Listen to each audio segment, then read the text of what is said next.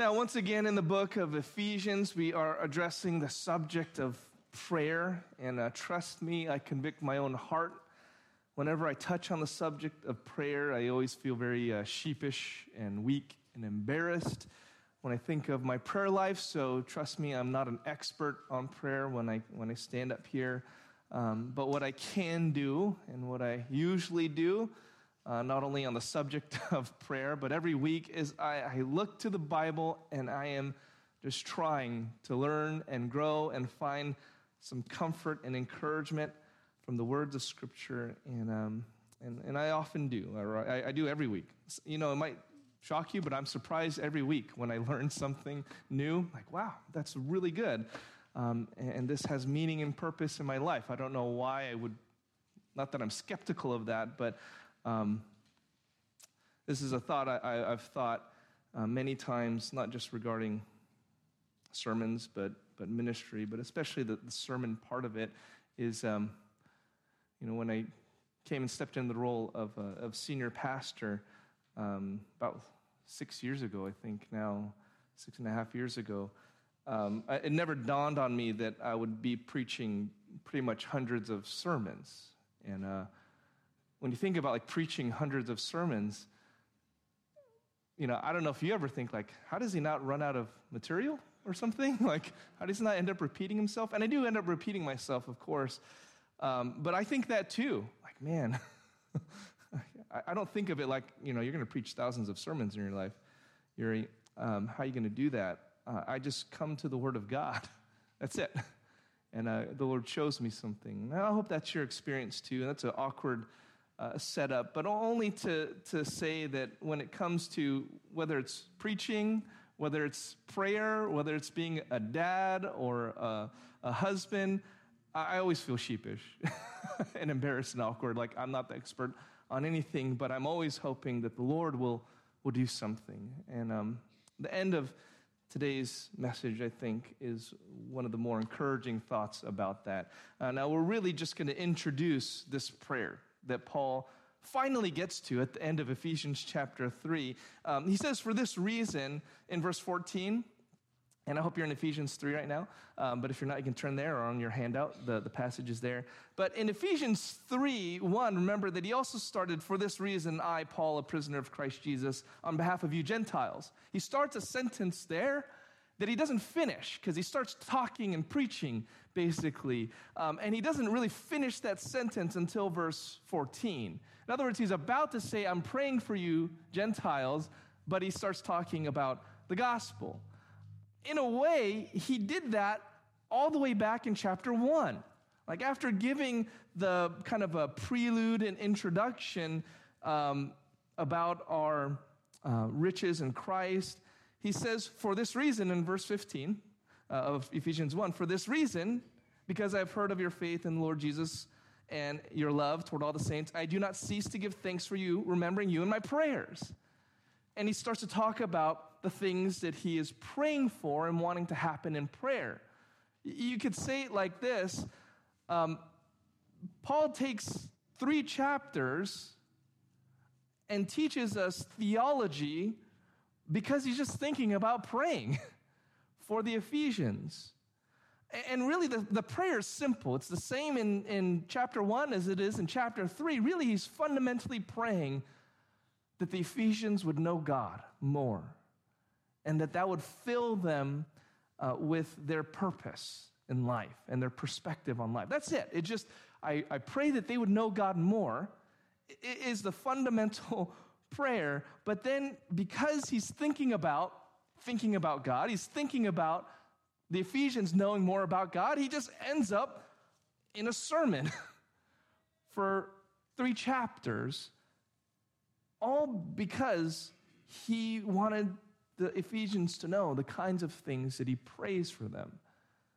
So, half of the book of Ephesians really is just driven by this prayer. And I call this a discipler's prayer, and you probably don't remember, but way back when uh, I did preach on Ephesians 1.16, I called it discipleship prayer. And the idea is that Paul's priority is always to make disciples of Jesus Christ but it even includes the way he prays and the priorities he has in his prayers for others.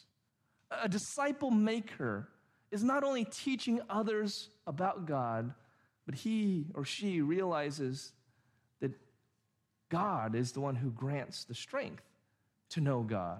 So he wants people to know God, and he does all he can to preach the gospel and teach. But ultimately, you notice the book ends is I'm praying that God will give you the strength to really understand these things and that these things will make a difference in your life. And so we are talking about prayer a prayer to know God, and prayer that it would make a difference in our lives. Now, I know we tend to associate prayer with asking things from God or thanking God for things He's done for us. For us. And, and those are both vital, important aspects of prayer. But for Paul, praying to God means thinking about God. And this is a very important distinction. I'm making a kind of a, a big point about this kind of discipleship prayer or a discipler's prayer for others, because this is what distinguishes us. Thinking about God when we pray, this is what distinguishes us from Buddhists who are meditating or panicked high schoolers studying you know, before a test, you know, calling out to God and anyone that will help them with their prayer. Or fervent sports fans in the stands praying that God is going to help their team win. What's the difference between all those kinds of prayer? Anyone can pray like that, talking to some deity or, or higher power out there and asking for stuff. But our prayers are different because we're thinking about God because we know God personally. We're not just throwing something out there to whatever higher power might grant our wish. And so the knowledge of God is inseparable from our prayer life. That's what Paul shows us in his priorities here.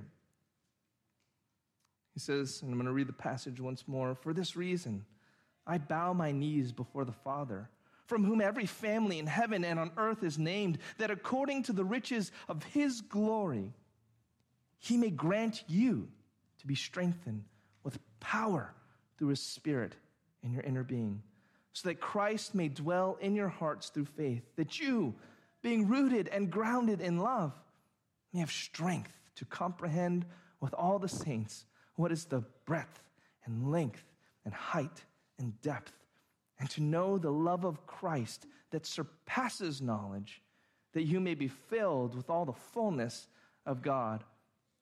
Now, to him who is able to do far more abundantly than all that we ask or think, according to the power at work within us, to him be glory in the church and in Christ Jesus throughout all generations, forever and ever. Amen. Now, maybe you've read that passage many times before. Of course, in the, the study of, of Ephesians to preach it. I read it, you know, many, many times over, Greek and English and everything else. And even now, just reading that again, I mean, this is a big, big, big, big, big prayer that keeps building, building, building. In a way, Paul's prayer is that you would know the unknowable and be filled by the infinite. That is what Paul is ultimately praying for that you would know the unknowable, right? He says that you would know the love that surpasses knowledge, that you'd know the unknowable, and that you may be filled with the fullness of God. Well, God is infinite. God is praying, or Paul is praying that you'd have the strength to know the unknowable and be filled by the unfillable. We're going to work up to that. Again, we're going to kind of lay the groundwork this week and, uh, and, uh, and fill that out next week. And I know the kids are in here too because it's Communion Sunday, and so I, I tried to make that accessible um, today for you. But let's begin in verse 14. Paul begins his prayer with the glory of God the Father. For this reason, I bow my knees before the Father, from whom every family in heaven and on earth is named Of course, the, the bowing the knees before the Father is a, is a sign of humility, a sign of trust, it's a sign of dependence. The word family and the word father actually, there's a word play going on. You don't quite see it in English, but the, the Greek word for father is pater, and we get words like paternal from that. The word for family is patria, which sounds similar because it comes from pater. And the idea is that a family, you know, that culture, and I think it's a biblical uh, model, is a family unit headed by a father. And so a patria can mean family. And so if you wanted to be clunkier about it to make it capture the, the, the Greek phrasing, you could say, God is the father of every father and every father unit, i.e., their families. The mention of, of heaven is either referring to the angelic realm, which we talked about last week, um, meaning that God is the creator of all the angels as well. He's their father in that sense. Or this is a way of saying that God is the father of all peoples, both those who have gone on before, or they're in heaven, and those who are, of course, alive now on earth. I think that makes a little bit more sense because angels don't have families. And this seems to have more to do with the theme of Jews and Gentiles. Remember, Paul is fixated on this thought. When he thinks about praying that you would know God, he's fixated on this thought that the gospel, that Jesus Christ has died for Jews and Gentiles. So I think it's more the idea that he's uniting all the families, Jews and Gentiles, under the, the father head of God. Now, interestingly, Jews didn't refer to God personally as our Father or my Father. They, they would have seen that as a little bit too familiar, right? It's a little bit too comfortable to talk about God like that. Now, they did believe that, of course, God is the God of the universe and that He is uh, Lord and sovereign of every living thing, but only Jewish people had that unique relationship with God because God chose Abraham and Isaac and Jacob out of all the nations and peoples of the world. And so they considered themselves, even if they didn't call God, you know, my father or our father, they would consider themselves in a way like the children of God, the family of God. And so they would speak of, you know, God being the father of Abraham, something like that. And, and God did often choose and change the names of his people. I know it mentions there that he, uh, from whom every family in heaven and on earth is named. And that's really uh, a way of saying that, that God knows and identifies specifically, individually, everyone. but again, for, for Jewish people, that was a literal thing too. Remember Abram? Became Abraham, Sarai became Sarah, Jacob became Israel, and so on. So God did oftentimes literally name, rename when he called people to himself. So this might be somewhat of familiar terminology, but, but Paul is really flipping it on its head. He's saying something so much more because he's saying God isn't just the father of a few or, or just name a few. He's sovereign and Lord over all, Jews and Gentiles both. And so Paul's statement of, of God being the Father isn't just a generic statement. Oh, God is sovereign and Lord over everything. It's a relational term, a personal term. To say someone is your father is to describe a connection know, typically by, by blood, but it, it describes a connection, a dependency, a relationship. God has a fatherly relationship even to non Jewish people, in other words. And, and this is a glorious thing. It's already a glorious thing that God would have a personal relationship with anyone. After all, you could very well imagine, and there were some um, uh, in, a, in called deists who basically believe that, that God sort of set the world in motion and then took a step back and is just watching things unfold. He's impersonal. He doesn't interfere. He doesn't get involved. He just started it up, winded it up. Sometimes call it, they call it the, the watchmaker God. He just wound it up like a watch and he just sets it on the table and lets the universe run its course. Doesn't do anything to interact with it. That's not God as a father. It's already glorious that he is not distant and impersonal, that he chooses to be a father, a personal God at all. But Paul is once again marveling that God, in his kindness, in his mercy, in his grace, would even call himself a father to sinners, to rebels, to those like the prodigal son who reject God as creator, Lord, Father. And not only when his own children, the Israelites, rejected him, did he love them, but that God, in his infinite love, would include people from every tribe, tongue, and nation of all people, including Gentiles. That's something that Paul wants to base his prayers on, is thinking of that picture of who God is. And a lot of this, at least for me, reading, reading through this, is saying, how do I even communicate kind of these attributes of, of God or that overwhelming sense of who God is. And, and I realize exactly why Paul has to pray it for people because I can sit up here and say this is amazing and incredible, but it's like uh, some commercials really don't appeal to you at all when you're watching them, but some you're like, I got to have that product. And it's something, you know, your, your wife or someone sitting next to you is like, I have no idea why that would interest you at all. But you are just, you know, you get it. Like you need that thing. It's, I feel like that sometimes. And, um, and maybe you felt that way with unbelieving friends or coworkers. Like, why are you not as excited about this as I am? And that's why Paul has to pray this because he can say all, all, that he did in Ephesians 1, 2, and 3, and non Christians read it and it's flat. There's nothing. It's not interesting. That's why Paul has to pray. You, God, you need to be the one to open eyes and heart, hearts here. But doesn't absolve us from either A, praying, or B, preaching.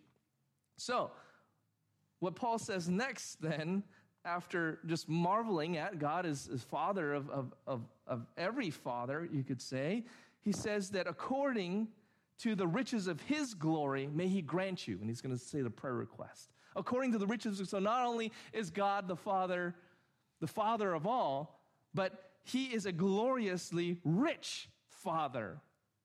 And so when you're asking from him, you're asking from a gloriously rich, or, or rich in glory, I should say, Father. The word riches has come up a lot, actually, and we've talked about it a lot. Uh, Paul's almost obsessed with the idea of God's riches. You see it in chapter 1, verse 7. In him we have redemption through his blood, the forgiveness of our trespasses, according to the riches of his grace. Verse 18, having the eyes of your hearts, and this was the prayer, having the eyes of your hearts enlightened, that you may know what is the hope to which he has called you, what are the riches of his glorious inheritance in the saints. Chapter 2, verse 4. But God, being rich in mercy because of the great love with which He loved us, even when we were dead in our trespasses, made us alive together with Christ. By grace you have been saved. Verse 7 so that in the coming ages he might show the immeasurable riches of his grace and kindness towards us in Christ Jesus. Chapter 3, verse 8 to me, though I am the very least of all the saints, this grace was given to preach to the Gentiles the unsearchable riches of Christ. Remember, we said that Paul was privileged to have the task of preaching the unpreachable. How do you preach unsearchable riches? But this word comes up over and over again, and, and you know, you know that this is not about money or earthly treasures or riches. It's, you know, the Lord really needs to help us here, uh, beat us out of our head that what we treasure is not stuff, it's not things, it's not even privileges and prestige. We have such a backward sense of what true riches are and what is to be truly rich person when you go back and look at the things that God is rich in, He's rich in grace and love and mercy and forgiveness. You could be a bajillionaire in love and grace and mercy. That's attainable. You're probably never going to be a billionaire in this room. Uh, well, I almost hope you don't because the, the kind of thing ruins you, right? But you can be a trillion gajillionaire in, in, in love and mercy and grace and forgiveness and kindness. But, you know, test your hearts. Which would you rather be rich in? like, practically speaking, what kind of choices do you make to show what you actually treasure? God's storehouses in heaven, they're not full of coins and trinkets, paintings. The streets of heaven are gold. What does that mean? How much do you think about concrete and asphalt? Well, we just had, I don't know if you noticed, our asphalt just got repaved. We thought, we thought about it a lot in our elderly community. So we do, but you probably don't. You don't think about it. You probably didn't even notice until I said it. Now you're going to go look, and there's a decent job. But how much do you think about concrete or asphalt and think, wow, whoever has all this concrete is really rich? I mean, the streets in heaven are gold. I mean, it's just, we, we have this so, so messed up. I almost, so some commentators, like, eh, you know, using the word riches almost gives you the wrong idea. And so they say, how about like wealth? You know, it maybe captures the idea better. But the, you just have to think about it and just try to separate that. It's so hard in the materialistic world that we live in, this Western, very rich world, to separate the idea of riches and money. And you probably have to do it every single day of your life to try and keep separating that because we make such a close correlation to it. You think riches, you're going to think money. I mean, it's like word association. But Paul is not thinking that way at all when he uses this word to refer to God. He's thinking of spiritual riches, spiritual treasure. And he's making a request in proportion to those riches of God's glory. Whatever he is asking for, he's asking in proportion to how rich God is in his glory. Well, how much riches of glory does God have? A little bit? No. So much. You can't even really fathom the idea. God's riches has nothing to do with personal wealth on this side of heaven. A completely different kind of accounting needs to be used. It's almost blasphemous to compare the intangible glory and worth of God to money and possessions because his glory, the riches of his glory, is demonstrated in every atom and molecule and quark, in every mountain and waterfall, the design of every creature from human beings to the smallest one celled organisms, the harmony of music, the, the brilliant arts, the, the, the physical capabilities that we see. I mean, we can appreciate sports and all those things. Even the very idea that this world has meaning and purpose. All of that is riches and glory that are priceless. God is full of that. And Paul is saying, so, knowing that you have that, God, I am making this request. Paul is going to ask something in proportion to God's riches and glory. So it must be something so important, so necessary, so, so, so uh, uh, uh, rich of a request. And what does he ask? He asks that we might have the strength, again, to know the unknowable and be f- filled with the, I wanted to say unfillable, but uh, I mean, it's more like filled by the infinite. If next time, you know, when I finish the sermon, I think of a better, catchier way to do that, then I'll let you know. But um, the idea is God, help these people to know something that they, they cannot fully know and to be filled with something that is eternal. There's, um, there's a field of study of knowledge or how we know things. It's called epistemology. Okay, epistemos is a Greek word for, for knowledge. And it's, it's basically the philosophy of like knowing things and, and how we know things and how we understand things. I mean, can, I don't want to go down a very you you know, deep rabbit hole philosophically, but the fact that you can even know things, it's kind of amazing. You can kind of like understand facts and put them together. You can store information in your head and you can call them up and you can apply them to your life. I mean, don't take any of that for granted. Um, the animal kingdom, they, they do something similar, but not to anywhere near the degree that humans do this. Now, now think about this. Like, think about what you know. Do you even know how much you don't know? Right? And if you've found this to be the case, I found it to be the case as I get older, the more you know, the less you realize you know, right? I mean, that's sort of some of the like epistemological like problems, you know, philosophically. Now, God, infinite and eternal, how could you possibly? How would you even know that you're on the right path to knowing God? Right? He's infinite, he's eternal. That's why God, uh, Paul has to pray to God that this would be possible, right? That's why he has to Lord, give us strength to do this. And who has to give us that strength? God Himself, the Holy Spirit. That He might grant you to be strengthened with power through His Spirit in your inner being. Based on the riches of your glory, God, strengthen us with power.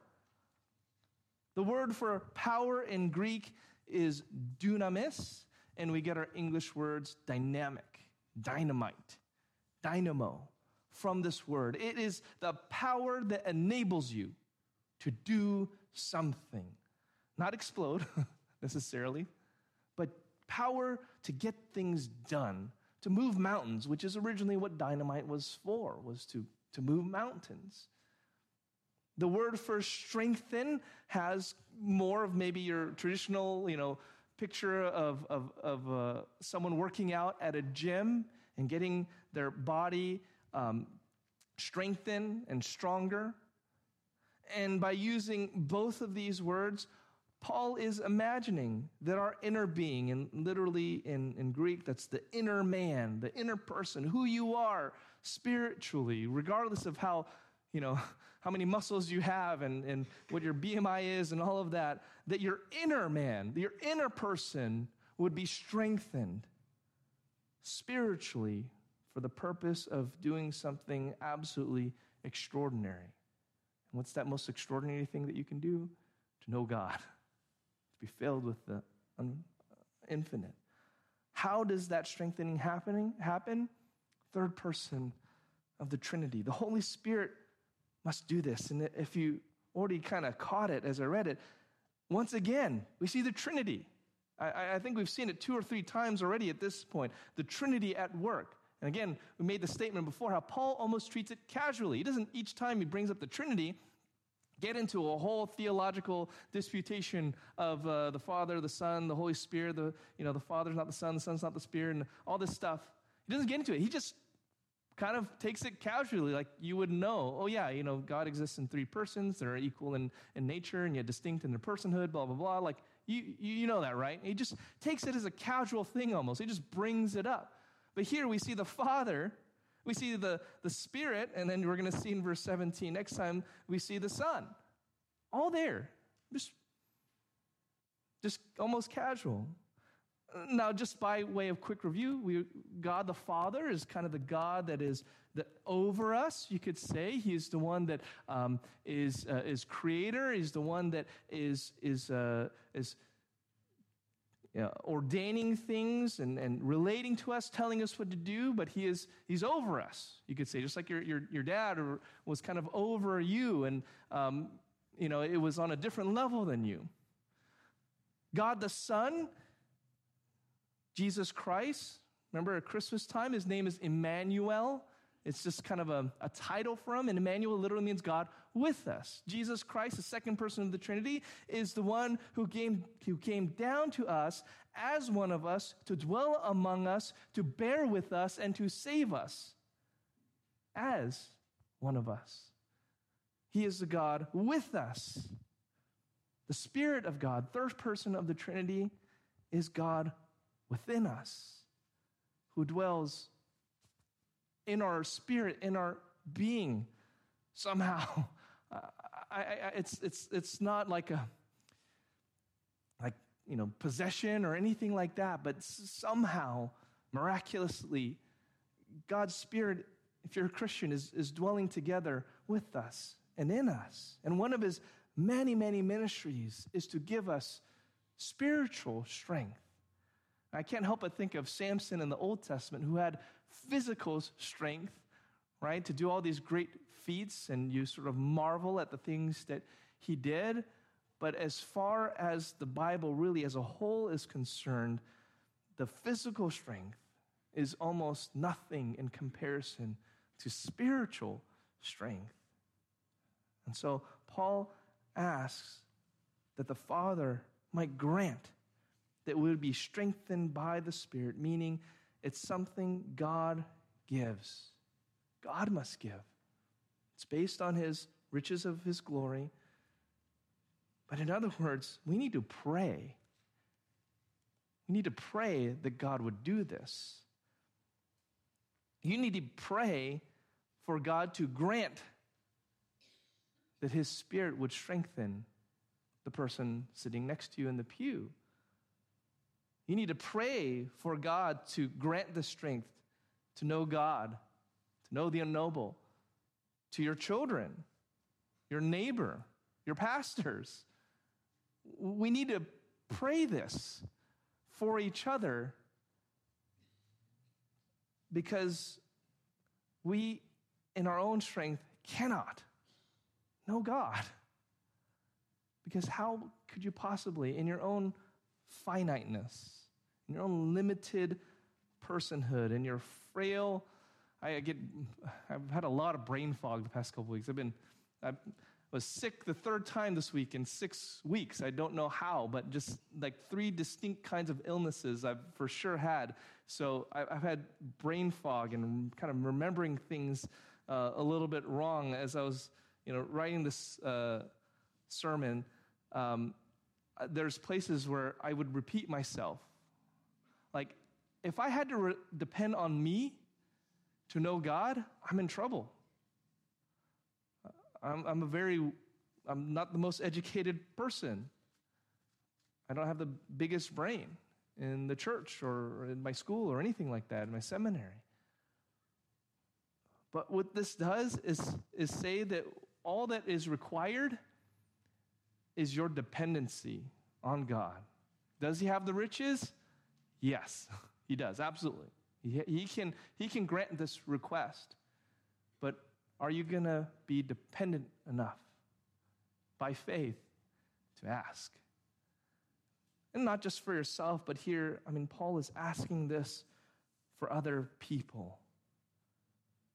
It strips us of our own dependence on our own strength, our own thinking, our own understanding, to say that God, in the strength of your power, by your Holy Spirit's work in my life, enable me to be able to understand you and this equalizes and humbles everyone. And again, we've got the kids here and the adults here.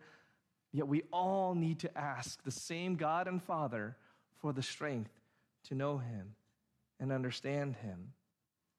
And that's, I think, a really wonderful thing.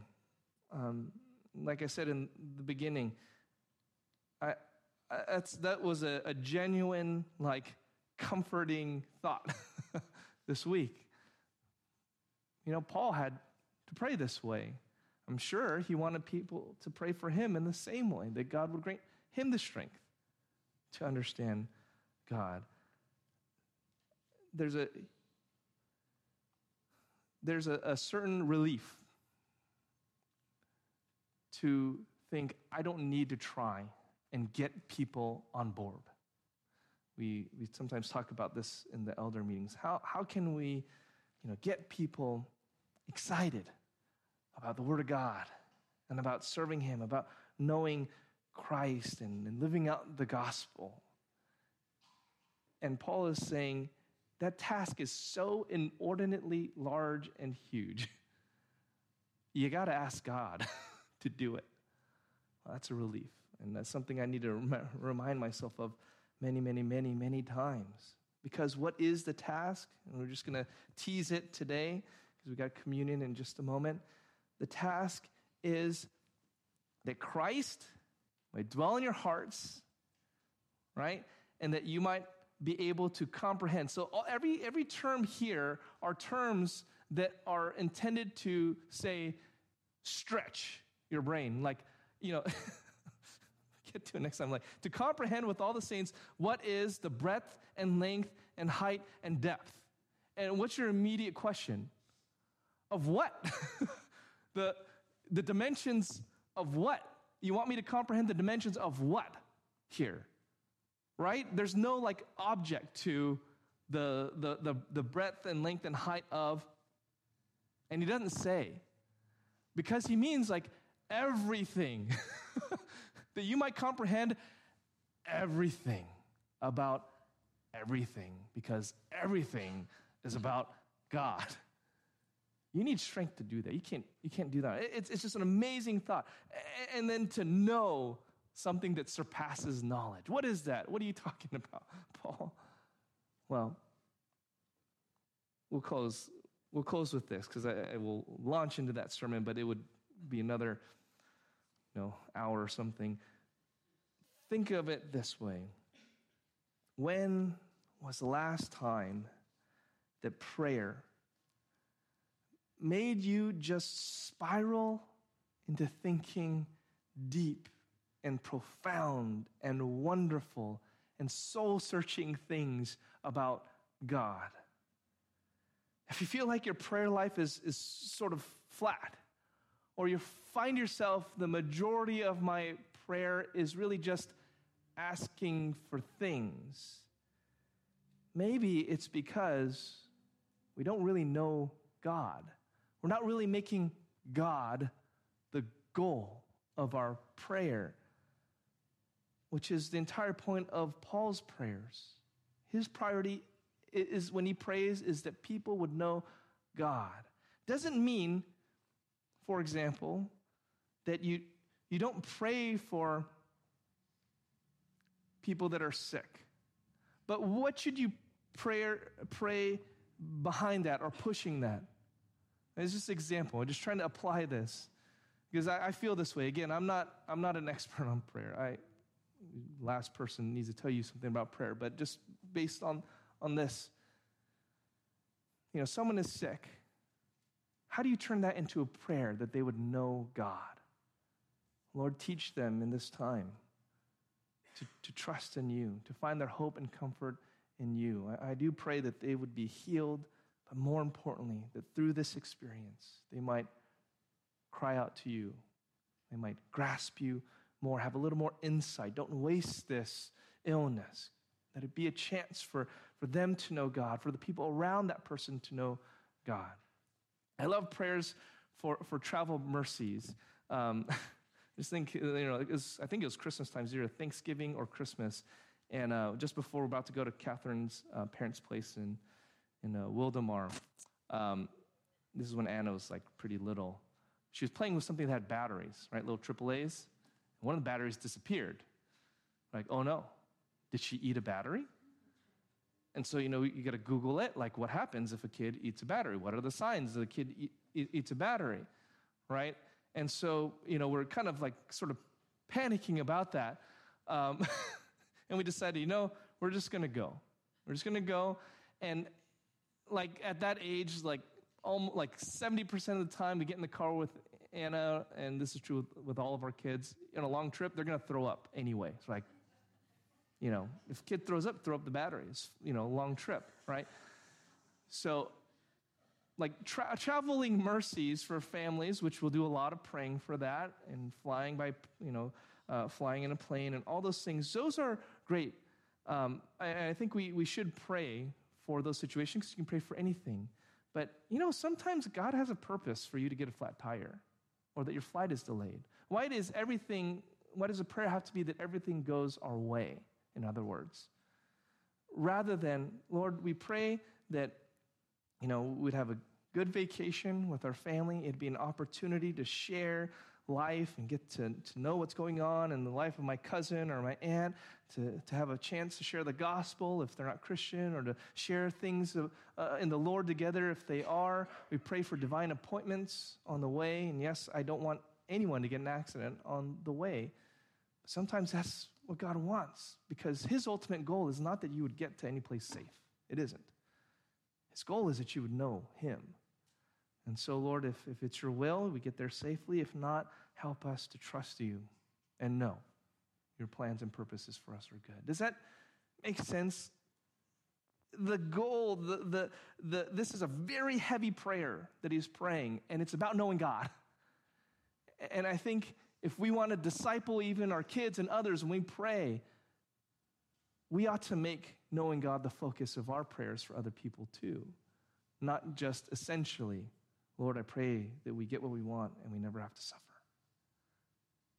You know how God sometimes teaches us to know Him better? When things don't go your way and you're not very comfortable. So, just one application I thought of there. We we'll, we'll keep mining this this passage. Um, we got tremendous things ahead of us. But I hope at the very least, as we think about this, if that seems overwhelming, I don't pray like that. I don't think like that. I can't do that. That's fine. Pray that God will grant you the strength. It just we're all on the same page here, all right? And you feel like your prayer life is up here, it's down here. We're on the same page here. Uh, if you think your prayer life is great, I hope you're not saying, oh, yeah, I, I know the unknowable now and I'm filled with the infinite. Uh, you know, we're all the same. We, we got a long ways to go in knowing God. So we're all on the evil, even playing field. Don't feel bad about your, your prayer life. I'm not trying to guilt trip you. Instead, if you feel like, yeah, things, things could be better, start praying that God would strengthen you with power through His Spirit in your inner being to know God. And ask people to pray that for you too. That'd be an application too. Maybe you know someone, you can offer. Can I pray for you that God will grant you to know Him more? That'd be a wonderful gift to give this Christmas as well. So, we'll stop there uh, for now. Let me pray, and then we'll have our time of, of communion. Heavenly Father, I, I do thank you again for um, this, this message through Christ that, again, Jews, Gentiles, we can have you as our Father through Christ who died and shed his blood for us. Such a, such a truth that bent Paul's heart towards you in every situation and circumstance. We want that same. And Lord, I do pray that you would grant us as a church, Irvine Community Church, each one who's come here this morning, each one who is at home and listening to this or on the road or whatever it is, that you might grant them by your Spirit's power the strength to comprehend that which cannot be comprehended. Your love for us to be filled by that which is infinite, eternal, you. Of course, that's impossible. That's why it has to be of God. That's what we're about. So thank you, Lord, that we can trust you for that. Thank you, Lord, for uh, those in our life that you've put who, who demonstrate that priority too. And help us all together to grow um, in our love for you, our love for each other. In Jesus' name we pray. Amen. We're going to close um, by singing There is a Fountain Filled with Blood as we prepare our hearts for